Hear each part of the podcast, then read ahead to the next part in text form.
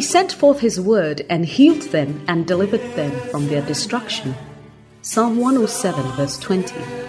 The message you're about to hear is a straightforward, down to earth, and insightful teaching by Lady Reverend Adelaide Heward Mills.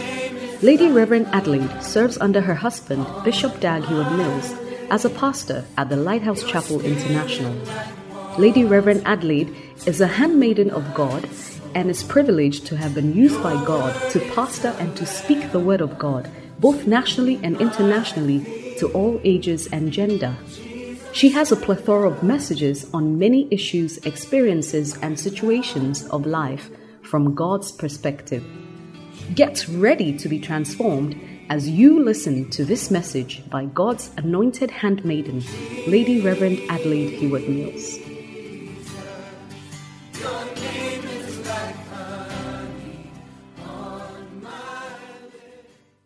Shall we share a word of prayer? Father, thank you that we can come together in your name. Thank you that we can come together with things in common. And thank you that we can come together because of the blood that was shed for us. I pray that this evening will be a profitable time to your people. I pray that this evening every resistance to the word of God will be broken. I pray that this word will get to our very spirits and change us for eternity, O God. I pray that you will give us the grace to receive and to do this word. I pray for your anointing and I pray that you will speak to every heart and every life here what you want to say, Lord. For if I'm to use my human wisdom, I may think that your people have different needs. But you are God and you know how to meet us at the point of our need. I pray that your will will be done this evening. In Jesus' name, amen. amen. Okay, please take your seats. Well, I'm happy to be here. I just want to speak very briefly on the topic we must endure. We must endure. Um, please turn with me to Hebrews chapter 6. Hebrews chapter 6. We must endure. Endurance is the same as having patience. Amen. Amen. Patience helps you to endure. If you don't have patience, you cannot endure. Amen. And so Hebrews chapter 6, verse 12. Can I have the King James Version? Hebrews chapter 6, verse 12. Reading from verse 12, actually. Hebrews chapter 6, verse 12, and I read from the King James. That you do not become sluggish, but imitate those who through faith and patience inherit the promises. No. Continue. For when God made a promise to Abraham, because he could swear by no one greater, he swore by himself, saying, Surely blessing I will bless you, and multiplying I will multiply you. And so, after he had patiently endured, he obtained the promise. Amen. Amen. Now, the Bible says that we should not be sluggish. To be sluggish means to be slow, to be lazy. And usually, when you are slow and lazy, it means you don't have passion or you don't have zeal for what you are doing. Or you are fed up, you are tired, you are not interested. That is what will bring on sluggishness. And the Bible is saying here that that you may not be sluggish, but imitators of those who through faith and patience inherit the promises. Amen. I believe that we've had a lot of teaching about faith. And we need faith to make it in this life. Because if you're always going to live by what you see, and by what you hear, and by your circumstances that you experience, you can never move on in life. I believe that that's why the Bible says the just shall live by faith. It is a way of life. It is not something that you put on and put off. It is something that we always have to walk by.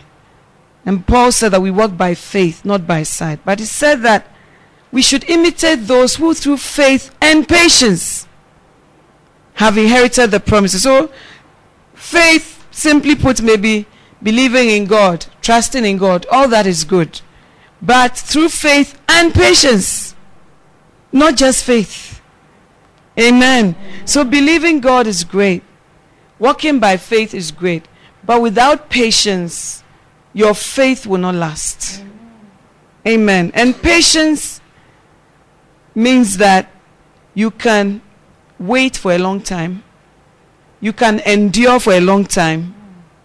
You can be at a place for a long time without breaking down or giving in. That is what it means. And the Bible continues and says that for when God made the promise to Abraham, since he could swear by no one greater, he swore by himself, saying, I will surely bless you, and I will surely multiply you. And thus, having patiently waited, he obtained the promises. Amen. Abraham is the father of faith. Yeah? But he having patiently waited. The ability to wait. The ability to wait till God brings a miracle. The ability to wait till you see God's promises. The ability to wait even when you don't see God's promises here on earth and you are going to see it in eternity. Because Hebrews 11 says that some of them, they saw the promises from afar off and they never embraced it, but they still walked by faith. So Abraham patiently waited or patiently endured. That's what King James said. So enduring is one thing, but patiently enduring is also another level. Amen. And if Abraham patiently endured, God swore by himself as to what he would do for Abraham. He said, Surely in blessing I will bless you. Not uncertainly or if you are fortunate or maybe, but surely. With God it was sure. But with Abraham, he needed patience and faith to wait till God showed up. And how many times in our lives does it seem as if God delays? When I look at the way He does things, I know that if I were God, I wouldn't operate that way. I wouldn't wait for Lazarus to die, be buried three days, and when they tell me, I say, okay, I know. And then I spend a day or two more where I am. And then later, I said, Our friend Lazarus is dead. Let us go so that we will raise him. Is it not easier to go when he's sick? Is it not easier to go when he has not been embalmed and the stone has not been rolled? Is it not easier to perform a miracle in that? Why do you bring so many obstacles before you will go and raise Lazarus? And that is why you and I are not God. Hallelujah. And sometimes the situations in our lives are like Lazarus cases. When we call on God, He doesn't come. The situation may be at the sixth stage. He doesn't show up. And He waits for the Lazarus to die. And when it dies, He still doesn't come till three days when it's stinking, it's rotten, and it has begun to decompose. That is when Jesus decides to take a walk and come. And often we are tempted to think that He doesn't even care. But isn't it surprising that when He got there, the Bible says, and Jesus wept. God, in working a miracle, doesn't look necessarily at the difficulties, but He looks at what He wants to accomplish for us. Somebody was telling me about a film called Almighty God or so, where God, Almighty Bruce, or Bruce Almighty, where God gave the power to a man to rule the world. And the man decided that he would say yes to everybody, everybody's prayer. And when he said yes, what chaos there was. The insurance companies closed down because nobody was having accidents. There were no fire outbreaks. There were no, every, the whole world came to a standstill. And with our human mind, we feel that every prayer must be answered. But with God's mind, sometimes we look back and we thank God that He didn't answer that prayer. Amen. Amen. You have need of patience so that after you have and done the promise, you may inherit the promises. That's what the Bible says. You have need of patience. So after you have done the will of God, the will of God of calling on Him, the will of God of praying, the will of God of raising your hands and saying, Lord, I don't have any way out. All that is the will of God. But after you have done the will of God, it says you have need of patience. Why? So that you may inherit the promises. But usually we are in transit because between doing the will of God and inheriting the promises, and we give up in transit. Amen. Wow. And I realized that in ministry, there are many, many obstacles before you get to where God wants you to get. And you will have much opportunity to give up. One of the things the devil uses is do you think your contribution is necessary? Do you think you are contributing anything to the kingdom of God or to the church of God or to where you are? Do you think what you are doing is significant? That's one of the ways in which the devil attacks us. And then we decide, oh, what I'm doing is not significant. Because I myself am not significant. So let me stop because what I'm doing, it doesn't come on my SABC. There are no posters for what I do. It cannot be anything useful. But it's a lie from hell. Some of us think, okay, well, if Benin is doing crusades, Bishop is doing healing Jesus crusades with tracks, then my small outreach in my branch, what will it do? Hmm. But that small outreach in your branch, those people cannot come and do it. It takes you for that to be done. Amen. And many times, the devil comes to you and says, What you are doing is not necessary. And I know from personal experience that sometimes I feel like giving up. So, this thing that I'm doing is not necessary. This thing that I'm doing is not reaching anybody, it's not helping anybody. Let me just stop and, and do something else or just relax. I'm worrying myself. And I thank God that every time I have such a temptation, that is the day that I'm going to receive more emails, more text messages, as if the people know, and they just say, Oh, I, am just sending a text to say, don't give up. Oh, I'm just sending a text to say, I just listened to this uh, tape and don't stop preaching. Something people keep saying. And they don't know what it does sometimes. Sometimes it comes as a very crucial moment when I feel, is it necessary? And if Jesus had looked at his work, said the whole world, only three years, God has waited until I'm 30 before he releases me into ministry. And when I come to at 33, he allows me to be killed. Three years, how can I reach the world? But God is the one building. And he knows the first floor and the second floor and what he's putting on top of each other. You know, so Jesus could have felt that he had failed because by the time he was leaving, the whole world had not heard the gospel. And he said, The Son of Man came to seek and to save the For God so loved the world.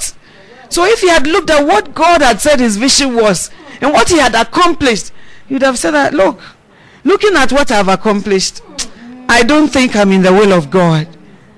But the 12 disciples, the 500 who believed, it did not really come, the 120 in the upper room, that was the key. Just pouring his life into those people was enough. But if he had looked at that ambitious program, he would have said, Hey, how will I do it? When God told Adam and Eve, replenish the earth, the earth, but we are only two. And we've only had Cain and Abel when one has been killed. And after one has been killed, God has given me another one called Seth. How can the four of us replenish the earth? How are we going to, well, how many nights will we not sleep before we replenish the earth? But God knew how to bring it about. Amen. He just wanted them to do their parts. Amen. Amen. And some of the, these are some of the things that when you, you look at it, I'm, I'm insignificant. What I'm doing is insignificant. It makes you want to throw in the towel, to give up, and to say, it's not going to work. Now, I was looking at the life of the virtuous woman in Proverbs 31. Maybe we should go to it. And I've heard, read some Bible commentary that has said that when they look at the virtuous woman and all that she did, they feel that she's not normal. She cannot be a normal woman to be doing all these things. Wakes up in the night, feeds her household, her husband trusts in her, her husband is known in the gates, she goes to the merchant, she is one person. How does she accomplish all that? But I believe that it is possible with God. Amen. And the many things that the virtuous woman does are not because she's married. There are only two things or three that refer to her marriage. And that is the verse 10 that, um, no, verse 11 that the heart of her husband trusts in her. And then the verse that says that her husband is known in the gates. And the verse that says that she wakes up early to give food to her household and uh, she's not afraid of the future. Maybe four verses. But all the other things are not related to marriage. But as I looked at her life, I decided that perhaps we could take out some of the verses and see what her temptations would be. Your temptation is the opposite of what is good. Amen. So, one of her temptations may be she does him good and not evil all the days of her life. We would like to do good some days and evil some days. But the Bible says she does him good and not evil. Not that she just does him good. Because God knew, so he added and not evil. Because sometimes you do him good, but you also do evil. The two. But she does him good and not evil. Not some of the days, but all the days of her life. And in order to do that, you need to be somebody who has patience. I think that if you are not patient, you cannot marry. And if you do not have the tenacity and the grace to endure, you will give up. Because you say, ah, when I was in my mother's house, all these things were not happening. Eh? Even my mother was the one cooking for me. Now look at all these problems. Let me just go. We give up easily, and that is why many times our marital unions don't work because we get discouraged very easily. And then also because before we got married, we were given very false notions and we never knew that we were now entering a time of trials and temptations.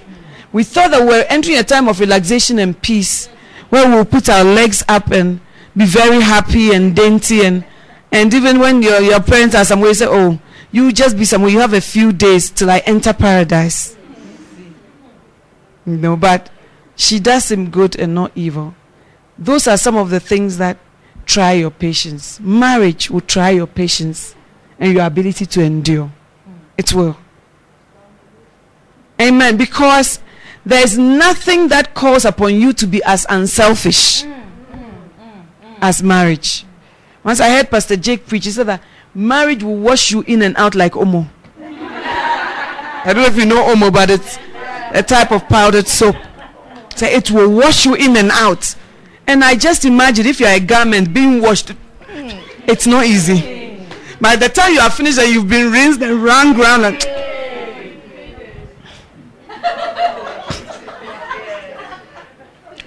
you may be faded.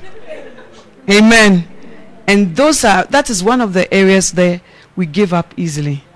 Because we look up to the person and not to God. God, lady pastor, I'm staying with the person, he's doing the things, and you are saying I should look up to God. How can that be? And then sometimes your whole prayer topic is this man, this man, this man. And then God seems to be closing his ears more and more and more because God's idea is not to change the man but to change you. Amen. Amen. And the only way he can change you is through that furnace of affliction. If he doesn't use that, you will stay as you are. We are very difficult to change as human beings. But for God to teach you patience, endurance, the fruits of the Spirit, He will take you. He will give you something that you love, and yet the thing also creates pain for you. So you are in the middle. You don't know. It. Hey, Lady Pastor, what should I do? Looking unto Jesus. It's one of the things we have to endure. Is marriage. And then she looks for wool and flax and works with her hands in delight. It means that the opposite will be that we don't do anything. It's easier to sit there and not do anything than to go and look for wool and flax. How? And work with her hands with delight. Many of us don't delight to work. And even that's why sometimes we have trials in our marriages because before we got married, everything we just put in the microwave and we eat it and we ate leftovers. But now you marry, you make food. Say, I don't like this. I like this. And what type of life is all this? You chose it. she looks for wool and flax, and works willingly with her hands. The opposite of that will be you don't look for anything to work with. You just sit where you are. And when you are like that, your patience is likely not to be tried because you are not trying anything. And there's nothing that's not working for you. So you, you've just created a so called comfort zone for yourself. And you don't look for wool and flax to work willingly with. You see, when there was a camp in Ghana for the missionaries, and um, it was a long camp, I thought. So the only slot I could get for them, the wives, was a Saturday evening. And I myself, I was very tired and I felt, oh, these people will be very tired. Sunday they have to go to church. They've been camp the whole time. Should they really come for this meeting? Is this meeting really necessary? But I felt that God was saying that it was necessary. So when they came, I said to them that, well, I know that you've been anointed, you've been released with your husbands and everything. It's been great. We thank God. But the burden that's on my heart is how you can survive on the mission field as a missionary wife. And how you can overcome idleness. Because another thing the Bible says about the virtuous woman, she does not eat the bread of idleness. That is also the opposite of that is that you eat the bread of idleness. Idleness spiritually, idleness financially, idleness physically, idleness mentally, not exercising our minds. They're all part of the idleness. And all those things make you give up easily. Because when you are idle, the devil will look for depressive thoughts, other things to come your way. So you sit down in your depression, you cry, and you feel sorrier and sorrier for yourself, and you go deeper and deeper down into the pit, and you never come out. Hallelujah. She does not eat the bread of idleness. The bread is there, but she decides that I am not going to eat this bread. So I said to them, let's look for ideas of what we can do on because you know I always think about them because sometimes you are alone on the mission field with your husband. In the country you cannot speak the language. You don't know the people. You don't even know your way around.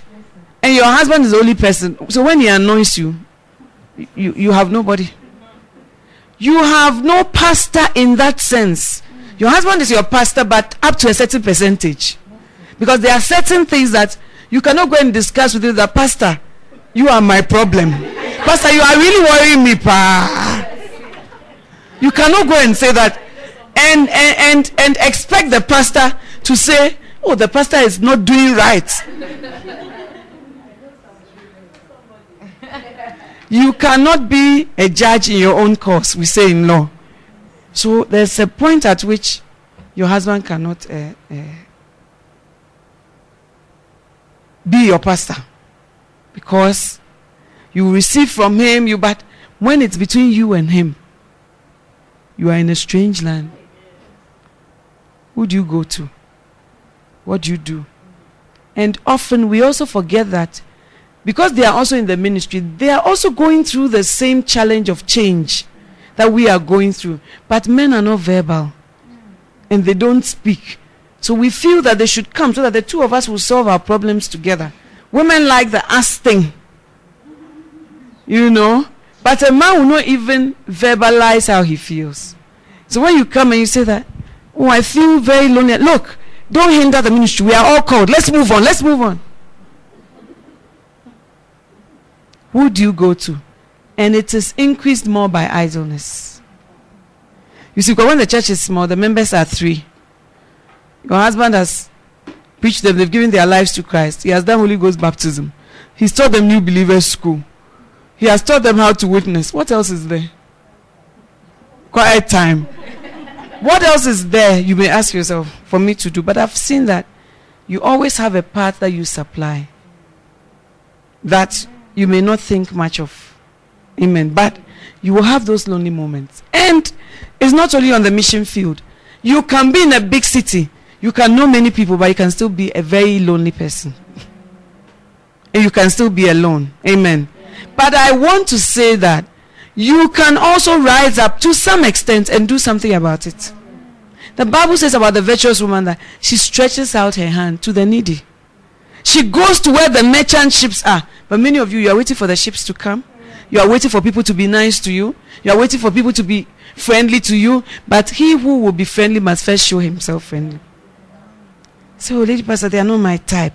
Oh, lady pastor, you have to break through and break forth. Hallelujah. So idleness will let you want to give up because you are not doing anything. You find everything boring. You find everything meaningless. Oh, this thing is not worth you. You make wrong evaluation based on your idleness. The Bible also says that she is not afraid of the winter or the snow that is to come. She is not afraid of the changes of seasons in her life. I guarantee you that my greatest um, challenge is adapting to the various seasons in my life. And every time I, I, I ask God, how can I explain it? How can I articulate it? How can I make people understand what I'm saying? I'm not able to. I use words, but it's only to a point. I cannot explain when I say that my greatest challenge is adapting to change all the time. And even sometimes, I cannot remember the bare facts. You understand? When we're moving, we, we've moved now to our new site. So, Bishop was speaking in at the cathedral about what we had been through and how God had used the whippings and the lashings and the tears to take us to a new place. And as he was preaching, I was thinking, it's true, those were very wild times for me. And I used to weep a lot, personally and privately. In my prayer time, I, I, I used to be so frightened sometimes, not knowing what next. When they bomb your husband's office, thinking that he's there and he's not there. They set fires all over the church. When you yourself are in danger, when you are coming, they call you and they say, No, stop here, come here, we'll pick you up from here. And the day that we were attacked, my children were up in the Sunday school. I was on the floor of the church. My husband was either in the basement or on the floor of the church. I, and during second service, I sit at the back. And this was during the second service when we were attacked with broken bottles, whatever, out of nowhere. And people were screaming, pregnant women were passing out, blood was on the floor. And I was wondering, how do I get to my children up there? And everybody knew them, even just by their color. You don't need much to go by. At the same time, people were looking for me and taking Bishop and I downstairs to the basement. And I could hear the screams and the, and I couldn't go through the enemy territory also to get my children. And I thought that if even I went, that is what would bring their focus on me to see me with three children scrambling to come down. It would look funny. You know, so I didn't know what to do. So when we we're taken down there, we just, they turned off all the lights so that it wouldn't be like there was anybody there. And we just spoke in tongues. At that time, there was no office, there was no basement, there was no air conditioning the way it is today. So I just sat there and I said, at least I can speak in tongues. Maybe when you speak in tongues, God knows the prayer topic you are supposed to be praying. And then maybe something will come out of it. And by the grace of God, they came out unscathed. They were okay. You know, but that was a season. A season of attacks, fires, insecurity, not knowing, government coming in, mowing down the walls, all that was a whole period. But I was trying to remember that no, there's more to it personally for me than just this account. And I could not remember the details at all. And up to now, I cannot remember. I just remember that it was a very difficult and painful period.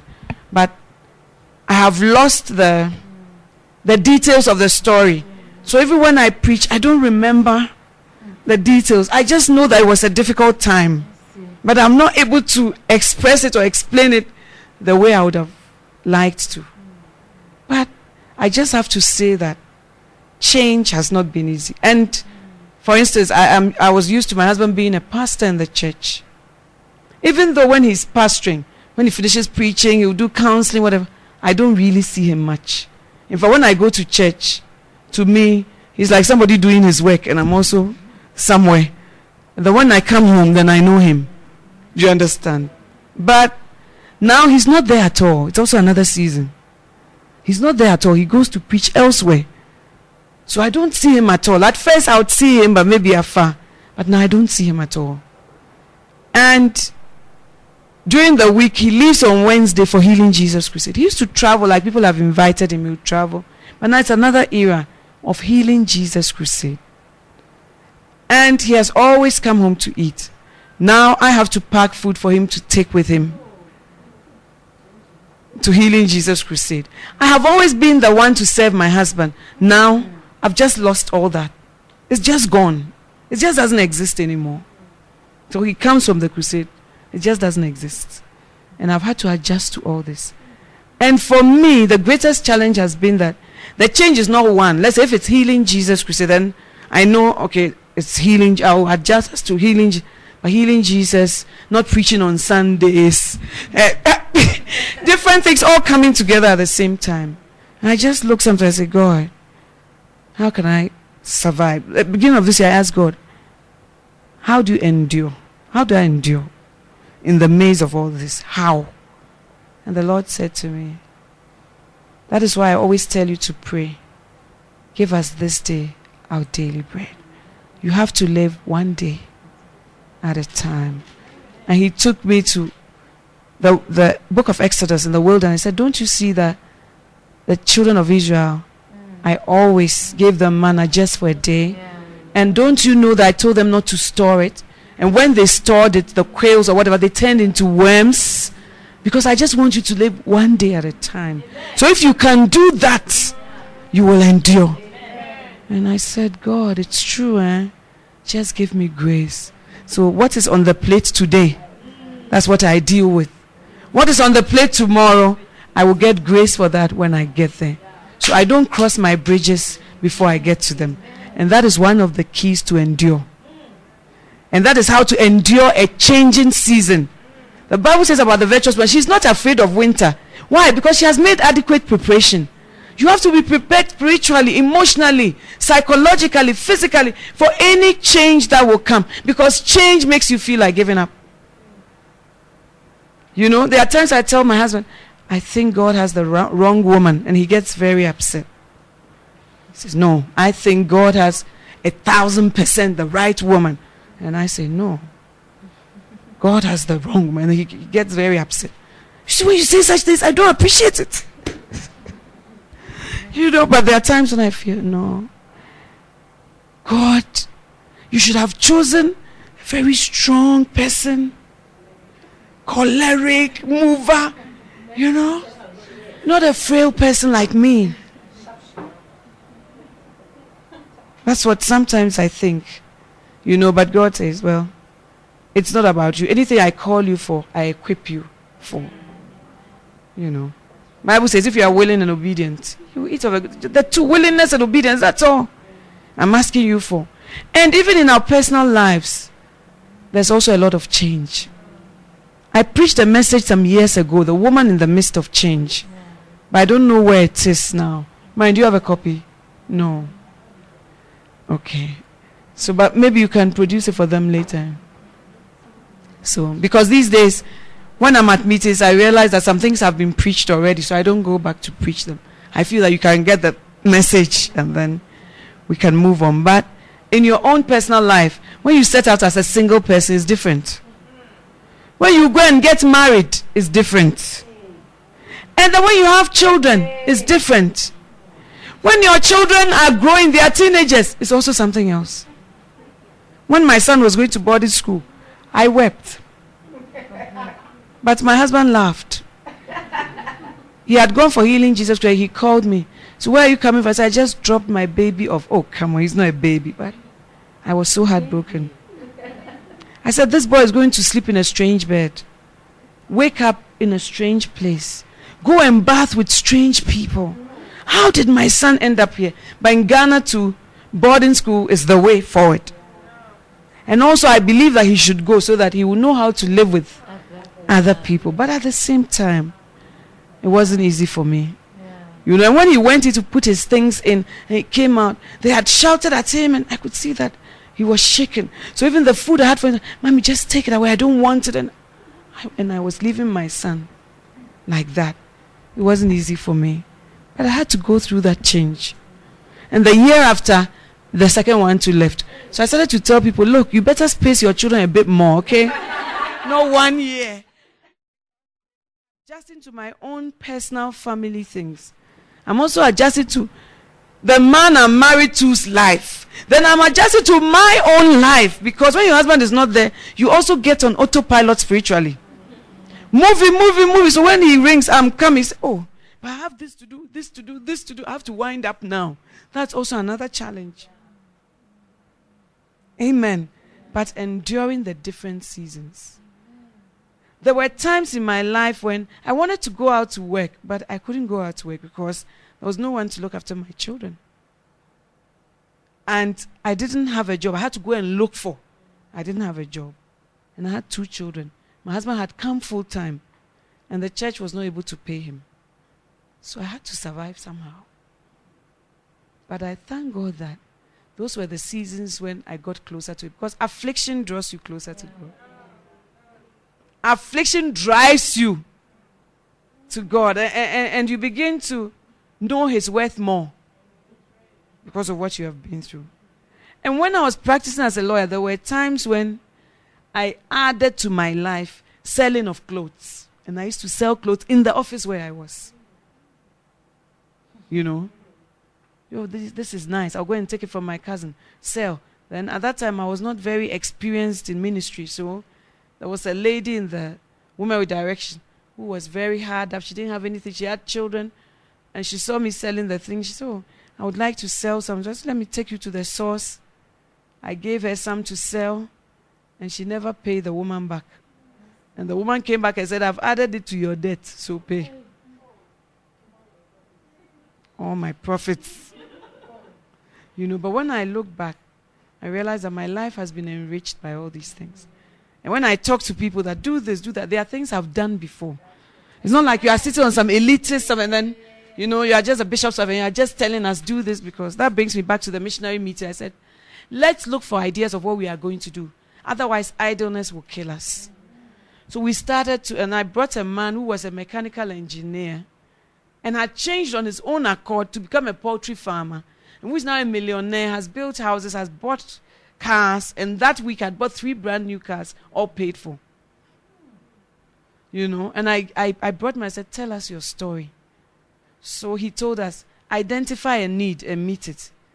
And he said that anything that disturbs you, sometimes you move to a country, you say, There are no good schools here, everything is so rotten. It's a, it's a need, it's something you can do something about. Don't think that somebody else has to come in. Then after that, I said, let's bring ideas. Okay, why don't you do hiring of wedding gowns where you are? Maybe it will work. Now you can do selling of African clothes. You can do, and then there was a missionary's wife who is advanced in the business. So she also got up and she spoke and all that. And I cannot tell you the number of ideas that came. And as they've gone back, many of them are sending me reports. Not things that you have a degree for. Not things that you've been trained for, but I can see they're happier women. Amen. Because you have to be able to adjust. This man, he was not adjusting because of the ministry, he was adjusting because life. He was a mechanical engineer, but he was able to. And he said, when he became a poultry farmer, people said to him, Why have you gone so low? What's wrong? The, the, your tribe should not be doing such jobs. That's what he was told. You know, so the bread of idleness and and the not being prepared for the seasons of change. As soon as the season comes, you must change.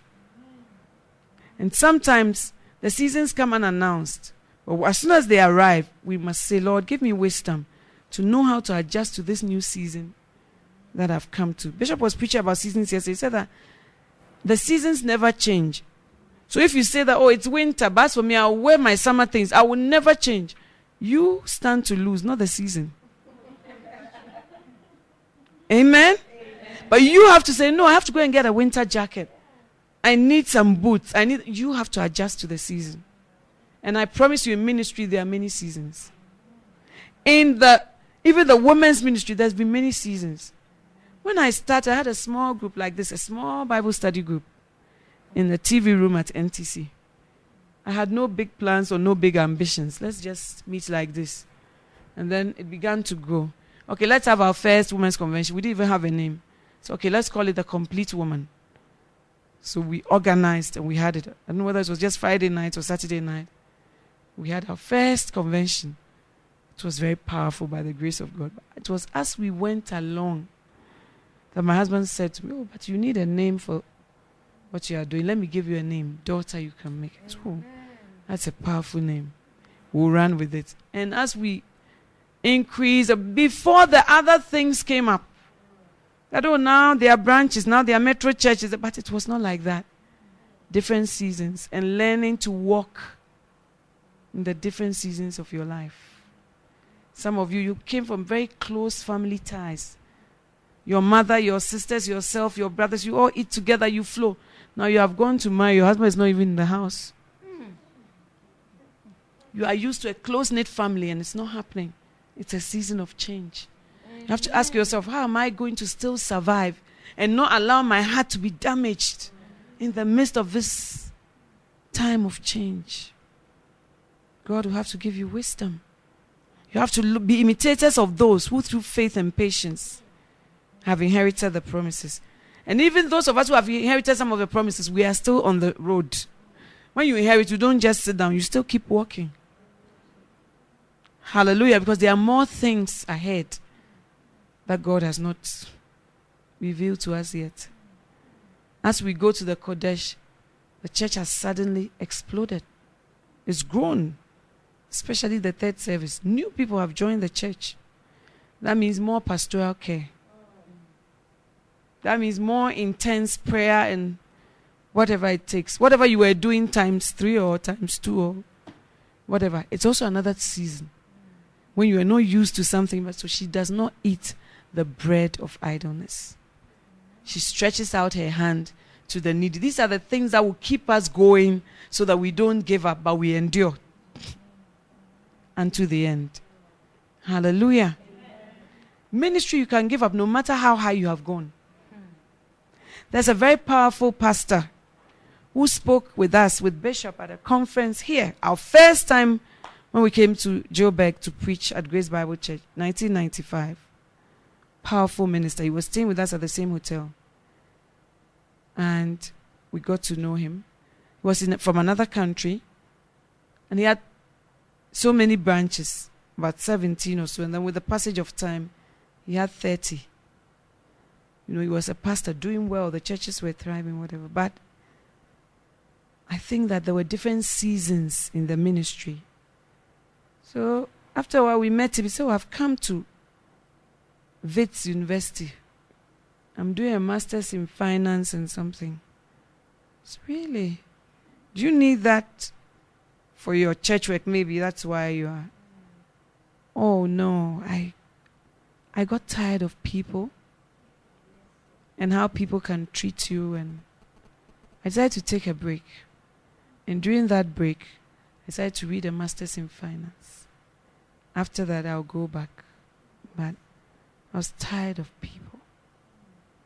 So, found it a bit strange, but we took it in good faith that he's tired of people. That's why he's. Then we went to that country and met him. And he said, Oh, I've handed over all my churches. I now just have oversight, and, and I've gone back to the secular world. Really? Why? So, in the secular world, I get more opportunity to meet unbelievers and to witness to them and all that. Really? Is that the vision God is giving? Oh, yes, that's the vision. But I still have oversight over my churches. Okay. And this time we've been here, we asked, Where is he? Oh, He's left his country. He now lives in America. Nothing to do with the ministry again. This was a great man of God. And my husband said, Hey, these days we are seeing a lot of these things. It is not when you are small and then you give up, but you need endurance for any level that you are on. To continue, to press on, to be on that road. And many times when we give up, we think that we are just giving up to rest. But actually, Satan has plans for you. Plans not of prosperity, but of disaster. To, bring you, to bring you to his expected end. So we asked about other preachers, great people in South Africa. What about this person? Oh, he believed that he was a psalmist called. So then he, he migrated. He went to work in Nigeria. He was doing well there, but it was more for commercial gain. Now he's not in the ministry anymore. He doesn't do any worship anymore. He said, and we have their videos, we have their DVDs, and you should see them ministering. And the crowds clapping, weeping at the move of God. They are not in ministry anymore. And we are still on that road. Hey, we can't say that it's not us, it's them. No! We say, what is it that does not make them endure? The subtle suggestions of Satan. Your heart will be broken. You will be offended. Sometimes you even be offended against God, who seems to be deaf and dumb.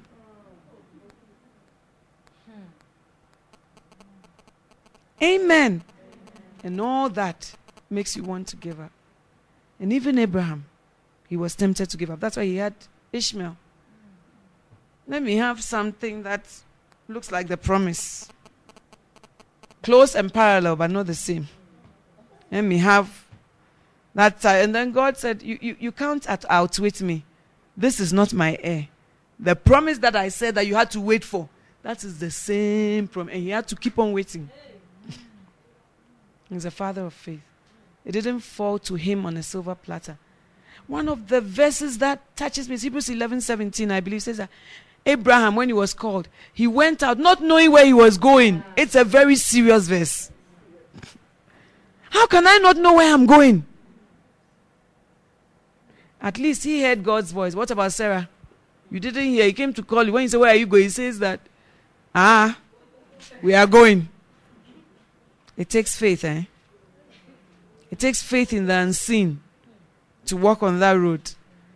And then he says, Oh, that God who spoke, he says he's going to give us a promise. And then the promise too is not coming. Because most of the time we feel that after we have paid that sacrifice, he too he should do his part. But he is not like a Lebanese man who says, Money on my right, house on my left, exchange. That's not God. he shows up at his own time. And the more I try to exp- uh, understand him, the more baffled I become. Why did he not just give Jesus some poison, sleeping tablet, something to just die? Do you have to bring him naked, put him on a cross, nail him, everybody see him naked? Why? Why all this? Could he not have drunk something and just died quietly? Every Easter I say, Oh God, your ways are sometimes beyond. Once I was asking God, why did Jesus have to die that way? Your own son. And he said that because if I had given him poison like you are suggesting, that even the people in the Texan prisons, they are just given lethal um, injections and then they die, you know, quietly and silent. If I had done that, no blood would have been shed. There would have been no rejection. People would not have derided him. The diseases, the scars, the stripes, all that would not have come up. And then my people's salvation would not have been complete. I said, ah, that's why I'm not God. Because I believe in peaceful methods, Mahatma Gandhi, non violence. Amen. But we have to endure to the end. Now, Lady Pastor, you have said we have to endure different seasons. We have to endure different stages of ministry. We have to endure our own personal and family changes. We have to endure when we don't see God's hand and when we pray and He doesn't seem to hear and all that. We have to endure. But how do we endure? How? The Bible says, Who against hope believed in hope? against hope. Oh. Against hope. What does it mean? Contrary to hope. It means the thing that you are looking at is against hope. Hmm. But you decide that you believe in hope. Christ in you, the hope of glory. Sometimes you don't believe because you have evidence. You don't believe because it looks good. You don't believe because you are encouraged. But you believe only because He lives. That's the only reason. So I tell people, that's why I keep saying, He gives you beauty for ashes. Because we look at the ashes and we say, you know what? It's not ashes. There's no reason to live for anything. But God says that even when it's ashes, I can bring beauty. Who against hope believed in hope? That is what made Abraham survive. Against hope, he believed in hope. Are there times when whatever you, you seem to be looking at is against hope? Against hope. When you look at it, oh, this thing. And then we start to count the years. Lady Pastor has been 20 years, 25 years. So, Lady Pastor, against hope, believed in hope. And another thing he did, giving glory unto God. Romans chapter 4. Let's read it. Don't worry, we'll end soon. Romans chapter 4. Let's read from um, verse 17. Please, Pastor, can you read it? Romans chapter 4, verse 17. As it is written, I have made you a father of many nations in the presence of him who believed God, who gives life to the dead and called those things which do not exist as though they did, who contrary to hope, in hope believed Hmm. so that he became the father of many nations, according to what was spoken, so shall your descendants be. And not being weak in faith, he did not consider his own body already dead, since he was about a hundred years old, and the deadness of Sarah's womb. he did not waver at the promises of God through unbelief, but was strengthened in faith, giving glory to God and being fully convinced that what he had promised he was also able to perform. Amen. I want you to look at verse 20. Okay, we've looked at who against hope. in verse 18, believed in hope that he may become a father of many nations. According to what? That which had been spoken. Not according to what people are saying about you. Not according to how you feel. Not according to how painful it is, but according to that which had been spoken. Against hope, he believed in hope. It means that he looked at the thing, it was against hope, but he believed in hope. Amen. And not being weak in faith, he considered not his own body. Amen. Which was as good as dead. That situation was dead. Eh? Do you have dead situation? It was dead. And the Bible is not saying, you know, it looked dead, but his own body was dead. The body that they said would reproduce a child was a dead body. Even if it were a young man's body and the promise has not come, I say, oh, we believe God. But this one, he considered not his own body, which was dead. As good as dead. That's what the Bible says. Nor yet the deadness of Sarah's womb. Two dead, even if it's one and your wife is young, you take it like that. It is against hope, I tell you. And many times in your life, you will come to niches and junctions where it is against hope. Considering what has been said, considering the judgment and the verdict against you, you don't see how you come out of that thing. He wavered not at the promise of God in unbelief, but was strong in faith. How? Giving glory to God we need to give glory to God. Not for the deadness of our bodies, but for the fact that you said it. I can't feel it. I can't. I'm actually weeping. But I thank you that you are God. That's all. That is what will make your faith grow. Giving glory to God. I, I like the King James. Please, can somebody read it? He wavered not at the promise of God, King James, verse 20. He staggered not. Uh, verse 20. Verse 20. He did not waver at all. I think your own is New King James. Oh. The one the original King James. Verse 20 He staggered not at the promise of God through unbelief, but was strong in faith, giving glory to God. Giving glory to God. He was strong in faith. And being fully assured that what he had promised, he was able. Believe in God's ability and not yours. That he was able also to perform it. If you look at Lazarus' situation, say Jesus is not coming because he's embarrassed. He didn't come, uh, Lazarus has died. He's embarrassed, that's why he's not coming. I don't know. You know that you are preaching to people for three days, they will be hungry. You wait. Huh?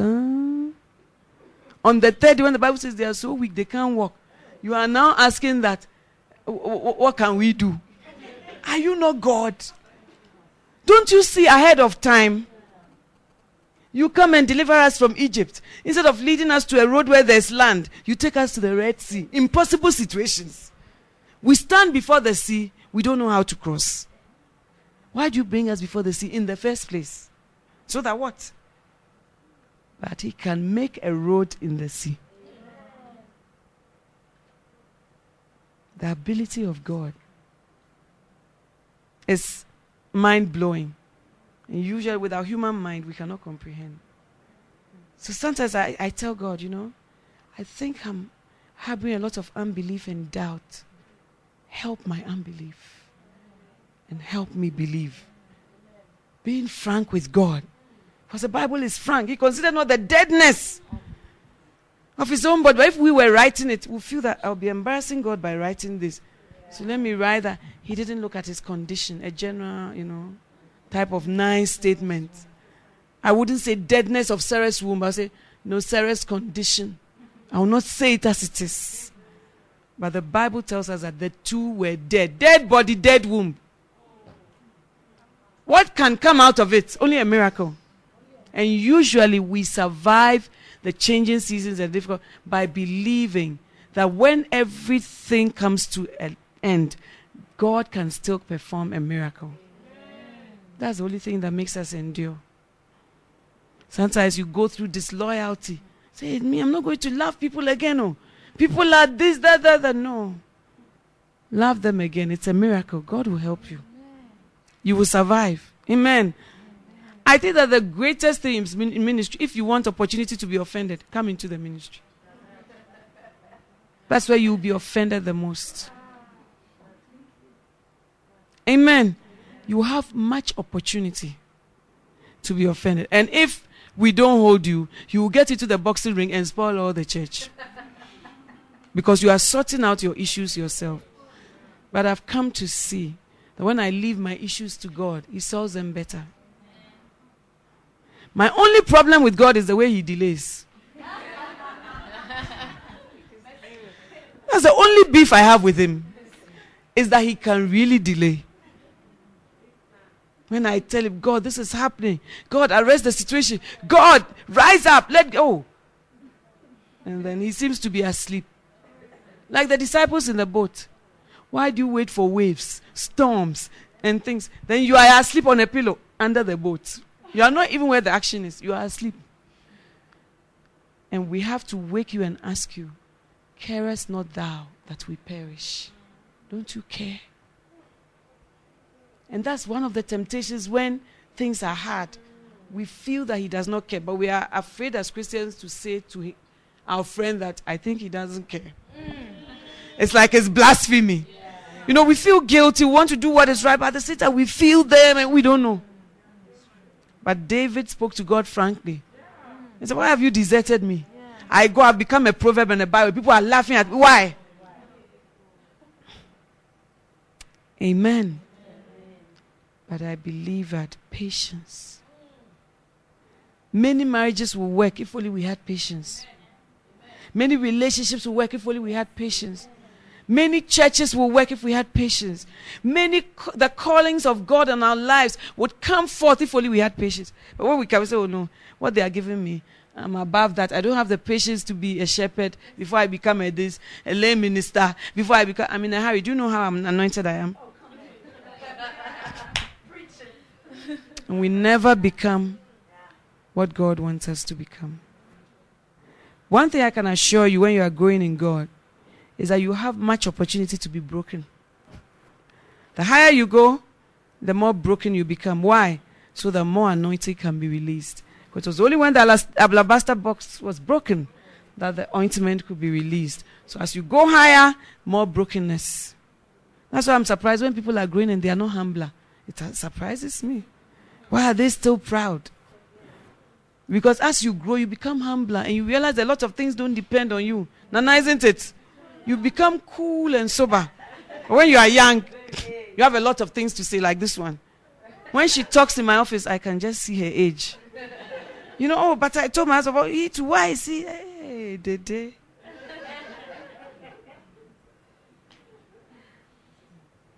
I see people, eh?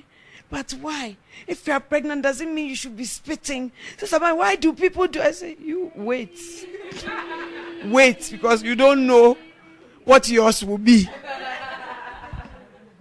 Do you see? So the, the, the more you grow, the more broken you become. And remember, Jesus said, This is my body broken. If the Son of Man was broken, why was he broken? For us, so that he could be shed. The more the anointing, the more brokenness you will have. And brokenness also makes you more dependent on God. And Jesus continues to say, Let's have communion so that you will remember that my body was broken for you. For the entire world, all those who are saved, that body was broken so that they will be partakers of it. And He wants us to always remember His brokenness so that when we are also broken, will not say, Lord, I want to leave the altar now. I never said I wanted to be sacrificed. Amen. And finally, Hebrews chapter 12. Let us run with patience the race that is set before us. Hallelujah. Not let's just run, but let's run with patience. How do you say patience in Zulu? Vegeze. Pengezena.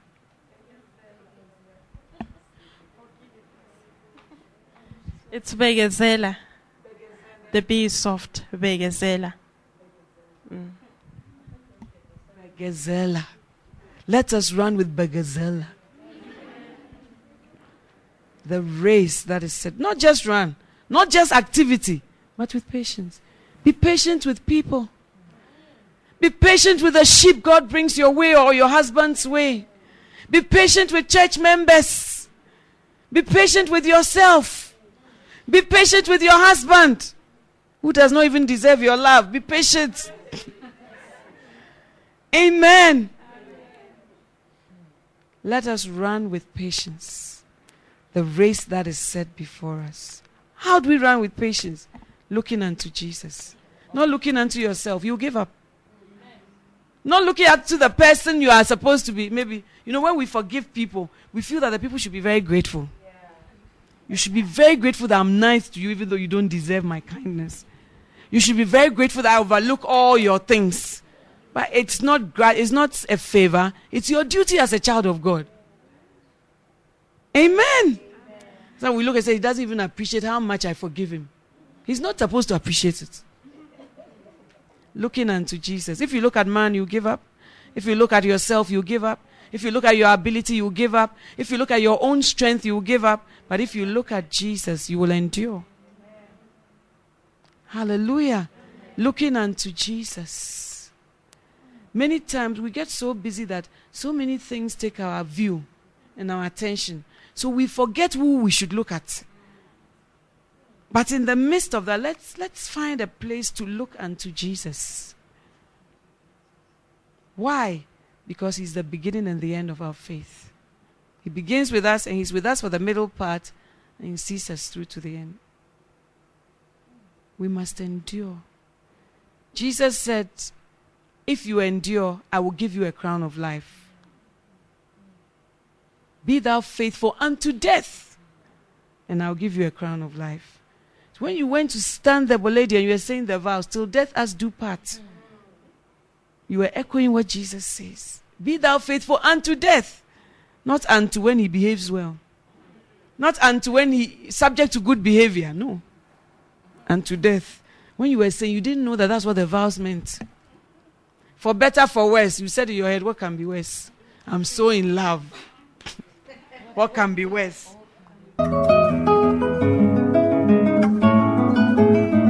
It was great having you today. To find out more about the resources available by Adelaide Heward Mills, please visit the Vision Bookshop at the Qodesh, North Kaneshie, or meet her on Facebook at Reverend Mrs. Adelaide Heward Mills. For prayer and counseling, please call 0243 187 900. You can also drop us an email at honeyonmylips at gmail.com. We would love to hear from you. Until next time, God richly bless you.